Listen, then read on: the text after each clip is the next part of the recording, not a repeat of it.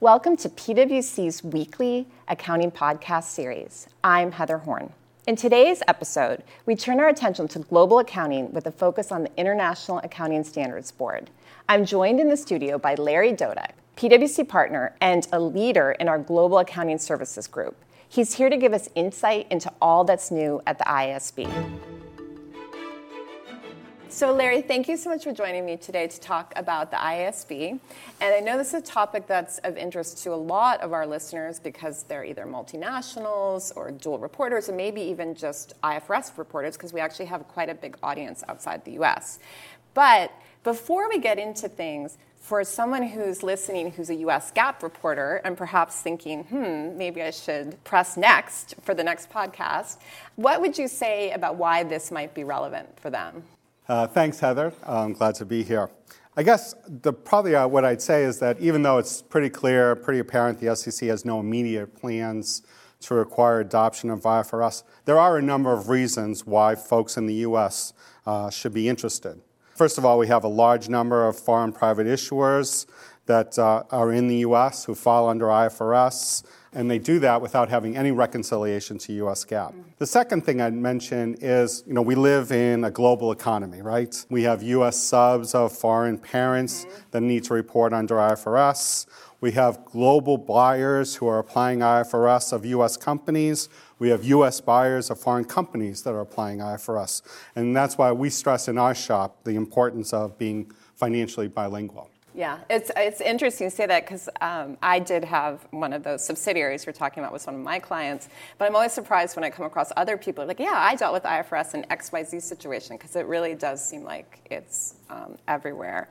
So then, Larry, my other question before we get into the, the meat of it um, is if you could just help explain your role, because I think people are sometimes surprised that someone in the US is focused on IFRS and working with the IASB. So, can you just give a quick background? Well, absolutely. Um, I'm PwC's global leader of our business combinations team, and I'm also our, our current uh, EITF representative. So, I work with both IFRS and US GAAP. I travel to both Norwalk, Connecticut, and um, as well as London, meeting with both staff of the FASB and the ISB, as well as the board members. Yes. So you have an interesting perspective then, and definitely, I guess you're seeing different issues from around the globe too, which I'm sure adds another level of interest to your job. So then, why don't we jump into starting point, which would just be a little background on the ISB. So most people are aware of what it is, what IFRS is, but a little bit more about the board members and how it works, I think would be helpful to kind of set the stage for our audience. Sure, Heather. As you might expect from a global organization like the ISB, the board's composition is geographically balanced. So the board currently has 14 members, of which two are appointed as chair and vice chair, with the requirement that four members come from Europe, and currently they are in the UK, Germany, France, and the Netherlands. Four members come from the Asia Oceania region, so that would be China, South Korea, Japan, and Australia currently.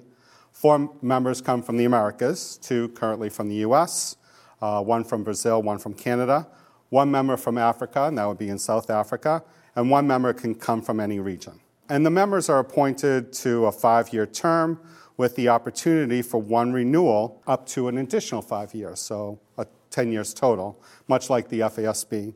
And just like the FASB, I mean, their goal is to bring in members with diverse technical expertise and backgrounds. So you have members that come from national standard setters or national regulators, some with large public accounting backgrounds, some from academia, some from a preparer or a user background. One of the current board members from the US, Gary Kabureck, who's the former chief accounting officer from Xerox, his term is about to expire in June of 2020. And to date, uh, my understanding is the position has not yet been filled, so there's an opportunity ah. for any one of our listeners who thinks that's a great opportunity for them. They can uh, put their hat in the ring. Very good. So then, Larry, actually, that was one of the questions I had when I was looking. The terms of the members are all different. I mean, they're always five years, but they don't all end on specific days, right? That's, they could be all different years. That's correct. You know, so that they, they try to stagger the terms, and the renewals are up to five years. So sometimes the renewals can be only like three years. Oh, um, okay. So they'll try and make sure that they're staggered. Yes, makes sense. Okay, well, then why don't you mention briefly that two of the 14 are the chair and the vice chair. And I know similar to the FASB, they're getting ready for some rotation there, but can you talk a little bit about that? Yeah, so Hans Hoogervorst from the Netherlands is currently the chairman of the ISB. Uh, he succeeded Sir David Tweedie in 2011, and he's coming near the end of his second five year term, um, which will expire in 2021. So there is a search in place for a successor, so it's another opportunity go, for for one of our listeners Yes. who might be interested in that role. It's probably very fair to say the Hans path to the chairman role was not a traditional path. Okay, for many years in the late 90s, early 2000s, he held a number of ministry positions in the Dutch government, so political positions. Yeah. He then became chairman of the executive board of the Dutch regulator, and then became chairman of the technical committee of IOSCO, the International Organization of Securities Commissions. He became chair of the advisory group to the ISB during the financial crisis, and that's what led up to his becoming uh, chairman of the ISB. So I was just thinking, I think most of our listeners probably don't have that type of resume, but you never know. So, Um, yeah, pro- probably not. Uh, but then talking about the vice chair, Yeah. Sue Lloyd, uh, you know, her background is much more traditional. Okay. So, you know, what, what's her background? So she was a member of the Australian Standards Board, and then she came to work at the ISB as a, first as a project manager back in 2002. She became the senior technical director, and then she joined the board back in 2014. And now she chairs the IFRS Interpretation Committee as well as being the vice chair on the board. Now, her term expires at the end of 2023, so she would have been a logical candidate mm-hmm. to, you know, take over for Hans, but with the fact that her term ends only a couple years from now, you know, it might not make the most sense for her to, to be in that. so then is it too early to ask you with a crystal ball if we expect a lot of change as we look over the next few years with the change in a chair? Or we need more time to see who the new chair is going to be? Well, it's, it's just like the FASB. I mean, you know, you know, a lot of the direction comes from who the chairman is and where they want to take it. A lot of what Hans has been doing, and he's done a very good job in terms of building consensus about among the board members in terms of finalizing a lot of the projects um, that were, you know, still, you know, left to be completed from Sir David Tweedie's term. So think you know revenue recognition, leases, uh, in, you know financial instruments, impairment projects. You know he completed all of those projects during his term, as well as a couple other projects as well. Well, so I want to get to the IFRIC, which you mentioned, but one question that I was thinking with 14 members, first of all, how many people have to vote yes? And then how much harder is it to get consensus versus the seven that we see with the FASB? Yeah, so I mean, you know, the, the requirement is to have a you know supermajority, and so yeah, it can be difficult. But uh, I would think with Hans's background, that's probably been a helpful Yes, part so. of his background in terms of trying to build consensus. Yeah, I will. And when you talk about the number of huge projects he completed, obviously he was successful in that. So it's impressive. So then you mentioned um, the IFRIC and that uh, Sue is the chair. And you also mentioned that you are on the EITF. So maybe just to give a little background for our listeners what the IFRIC does and maybe how it compares to the EITF. Sure. So the IFRS Interpretations Committee, it was formerly called IFRIC, is an interpretive body of the board, and it works much like the EITF role does here in the US for the FASB. And the most significant role is for the Interpretations Committee to respond to questions raised by constituents on the application of IFRS standards. So when the Interpretation Committee is asked a question, it first has to answer three questions, three things. Will this question have a material effect? Is it necessary to change IFRS standards to address the issue? And can the matter be resolved efficiently? And if the answer to these three questions is yes, then it either will develop uh, an IFRIC interpretation, which adds to the understanding of the issue. So think something like IFRIC 23 on income tax uncertainties, which helped, you know, in terms of the application of the income tax standard. Or they'll ask the board to address through a narrow scope amendment to the standard if the standard, in fact, does need to be revised. Oh, so that was going to be a question I had. So even if it requires a change to standard, they could take it up and then they would just recommend to the board to make the change? Yeah, the, well, the board would actually do the narrow scope Okay. amendment. So you asked about one of the differences Yeah. between, you know, the Interpretations Committee and the EITF. The EITF is allowed to actually amend, you know, the, you know, standards and make changes Mm-hmm. to standards, ultimately getting approved by the board, but it can recommend making changes. Whereas if there's a change to a standard, that has to come directly from the board, uh, by the ISB. So in both of those cases, the board's approval will be required. In most cases, though, the answers to those three questions that I mentioned, you know, one or more of the questions, the answer is going to be no. no. Okay, and so then what happens? And, and in those cases, in most cases anyway, that will result in an agenda decision where the interpretation committee shares their analysis and conclusion and how they believe the existing standard should be interpreted. And this can be very helpful because it brings a lot of sunshine to the process. You know, the interpretation meetings are open to the public. Mm-hmm. The agenda decisions are subject to due process, where drafts are exposed for public comment, and then they're subsequently redeliberated based upon the comments received. So, a very helpful process. It's very interesting to note that if you look at the most recent agenda decisions, you know, almost all of them have related to either interpretations of the new standards, mm-hmm. IFRS 9 on revenue, 15 or 16, yeah. or how those new standards relate to existing standards. Um, and so, you know, sometimes, you know, things don't always Right. seem to meet in the middle uh, when you're talking about existing standards Well, and with that's the ones. a big challenge we've had under US GAAP too, right? As the new standards have been adopted, seeing how they interact with some of our other guidance. Exactly. Yes, so then one of the things you said that was interesting that I guess was sort of aware of but hadn't thought through is the fact that there's due process on the agenda decisions. So they get an issue, they write something, and then there is an opportunity for comment if, and I know I'm familiar with it because one that I think we had some comments on, but I guess this way they can make sure it really does represent a consensus before it becomes part of their record. Yeah, absolutely. I mean, they'll they look at all of the comments that are received, and they, you know, it is subject to redeliberations. You know, depending on, you know, is there something that was missed in the original discussion? And then I think that kind of leads into maybe the heart of our discussion, which would be around the ISB's agenda. And maybe we'll split into two parts, starting with short term and then turning our attention to the long term.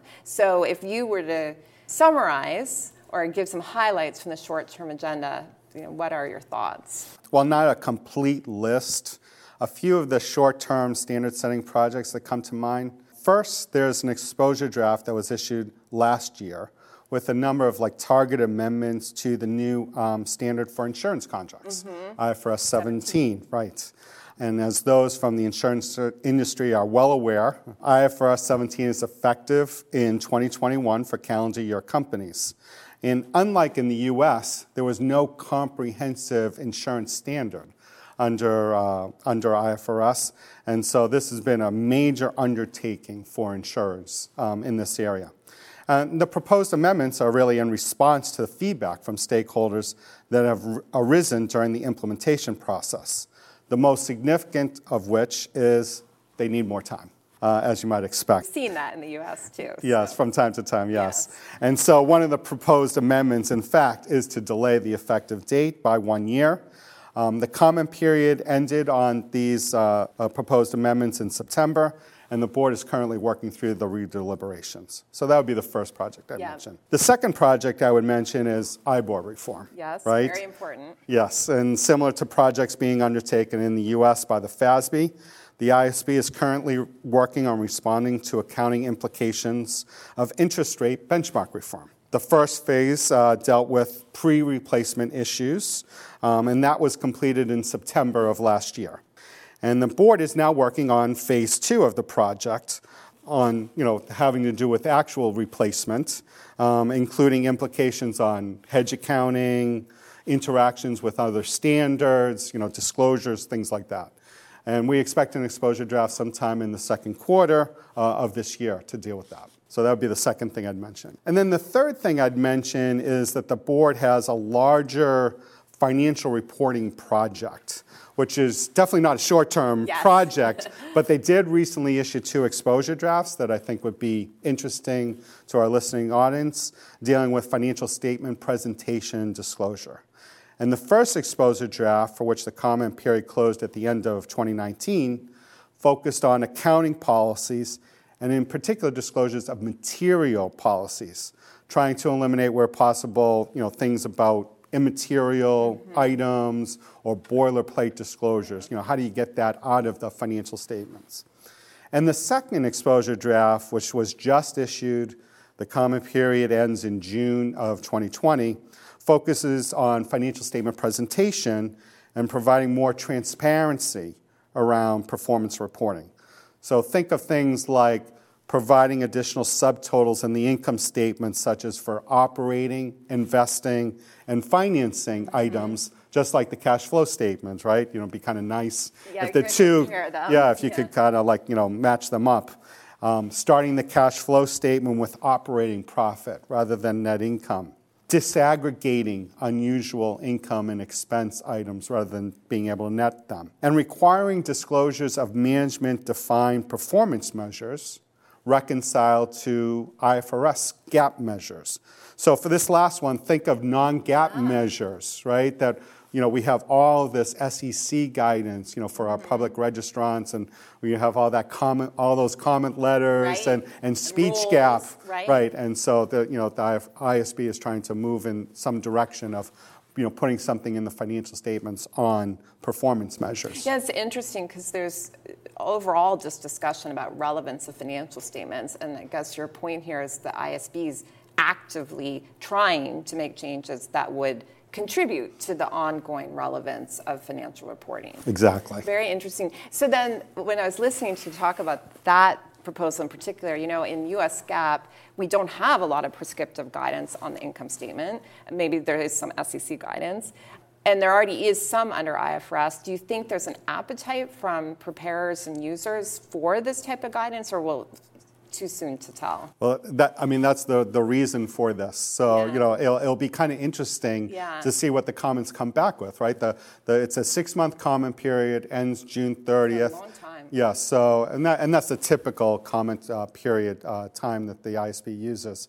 You know, so it'll be interesting to see what kind of comments they come back with. But exactly what you were saying about making the financial statements more relevant, having, you know, information about financial performance, making the income statement relevant, Mm-hmm. things like that are all uh, at the forefront. Yeah, it's, and I think that's one, even if you're not an IFRS reporter, probably an interesting one to watch because it is something I think a lot of people are grappling with just in terms of what is sort of the future of that. So, very interesting. So, then th- I know there's just some highlights, but if we then look at the longer term agenda, what are some that you would highlight for our listeners? Sure, sure. There's a few projects that come to mind. First, uh, the board has a project called FICE, which is Financial Instruments with Characteristics of Equity. I got to get that right. Um, Good abbreviation. That has been, uh, you know, the board's been trying to tackle this one for a while. And that's because IS 32, which is the Financial Instruments Presentation Standard, I would say, my own personal opinion, it's a very rules driven uh, standard. It doesn't work well with complex financial instruments. Um, the board issued a discussion paper in June 2018, and frankly, the comments were all over the lot. So this one's really stay tuned in terms of what direction they want to take that uh, project. And that's an interesting project because they're taking a comprehensive look at this, right? Versus the FASB is doing their target improvements. So it's a, a place where we're seeing the two boards kind of take a different approach. Although, frankly, the discussion paper, you know, given the comments that they received on it, one of the tacks might be Oh, to, to take, take a a more targeted. take a more targeted approach. So At least make some progress. then. yeah, exactly Yeah. right. So it's kind of be interesting to see exactly where they go with it. Right. The second project I'd mention is just like the FASB, um, the board has a project to look at the subsequent accounting for goodwill. And we expect a discu- uh, discussion paper in sometime during this first quarter, which is expected to look at three things primarily. Uh, one is better disclosures around the subsequent performance of an acquisition. Two is the age old question of amortization versus impairment of goodwill. And the third would be some targeted improvements around the impairment test know, under IS 36. So I'm tempted to ask your views on these, but I know that's a whole other podcast. So Yes, I'll let the- you keep going. Well, the, the one thing I would say, um, at least as it relates to the amortization versus impairment question, which I know there's a lot of you know very passionate views Yes. on both sides uh, of the fence here. Um, in this one, the boards aren't officially working together. But one thing that came through loud and clear in the comments that the, the FASB received here in the US is that IFRS and US GAAP should stay converged in this area to the extent possible. yeah, so then, and again, you might not want to use your crystal ball, but so do we think the FASB project might slow down a little to give the ISB chance to catch up so that they have an opportunity to stay converged? Or you're looking at me like I have no answer to this question? It's, it's a great it's a great question, and no one really knows Yeah. where that one's going to go. Um, you know, we have a new chairman at the FASB, so you know where he wants to take it. Right. You know, it'll be hard to say. yes, exactly right. Yeah. So, so those are two projects. Uh, the third project I'd mention is the ISB is undertaking a post-implementation review of the consolidations, joint arrangements, and disclosure of interest in other entity standards. So this is IFRS 10, 11, and 12. Um, and this is something that the board does, you know, after a few years after a standard is issued, they take a look to see what are the issues in applying the standard, what's, you know, working well, what's not, are things functioning as they intended when the standard was written. And the staff is currently doing their research now. Um, we can expect a discussion paper sometime this year, probably, on it. And depending on the feedback they receive, don't be surprised to get some, you know, you know, projects in terms of, you know, either targeted improvements, you know, to those standards as well down the line. And then finally, I'd probably close with two other projects um, that the board is working on. The first one is business combinations under common control where unlike US GAAP, there's no specific guidance under IFRS uh, pertaining to business combinations where the business is ultimately controlled by the same parent. And we expect a discussion paper on this sometime in 2020, probably in the summertime, I would think. And one that I know is near and dear to your heart Oh, I hope you're talking about what I'm expecting. is the project on rate regulated accounting. And that's something that was started about 10 years ago. And that was paused for a while when IFRS 14 was issued, which you probably remember. Yep. And that, that was the one that allowed companies to apply previous GAAP um, for regulatory balances when adopting IFRS. Um, but now, you know, the board is now um, uh, resurfacing uh, that project, um, and we actually expect an exposure draft on this project sometime this year. Uh, and I sh- I'm sure this will have great interest not only to you, but also to a number of our listeners in the utility industry as well. Definitely. And you're right. I'm just grinning from ear to ear because this is one we've waited a long time. I think I was I've been at National three times. I think this is around the first time I was there was when they were talking about it before. so um, it, it will be interesting to see. And I, I do think a lot of interest in the U.S. just because lots of multinational utilities. So fingers crossed they can get something done. Absolutely. Yeah. So then, Larry, those are all really helpful. Maybe you touched on this a little, but just as a follow up question, how are the boards sort of working together then? I know officially they're no longer working, but it does seem like on some of these projects they're at least keeping each other informed. Yeah, abs- absolutely. You're exactly right. I mean, they don't work jointly on projects anymore like the two boards did during the heyday and, and working on the standards. But both chairmen, you know, I mean, both Russ and Hans have expressed their desires to work collaboratively, share their research, you know, share potential solutions to the standard setting problems. You know, I hope that, you know, will exact, you know, in fact be the case on the Goodwill project. Mm-hmm. That's one where they work so hard to get to a, a single solution. It would be a shame Right, if now they kind of diverged. Yeah, it is interesting. And anyone who is interested in high quality financial reporting, I think the more the boards can at least share information, even if they reach different conclusions, I think it's beneficial to everyone. Exactly. Good. Well, Larry, thank you so much. Really great insight and really appreciate you joining me today. Thanks, Heather. Did you know the term cyberspace was coined almost 40 years ago? And yet, cybersecurity is one of the most important topics for executives today. And as you'll learn next week, cybersecurity is actually a team sport and not just a discussion for the IT department. So join me here again next Tuesday when I'm joined by Jim Fox, PwC Cybersecurity and Privacy National Innovation Leader.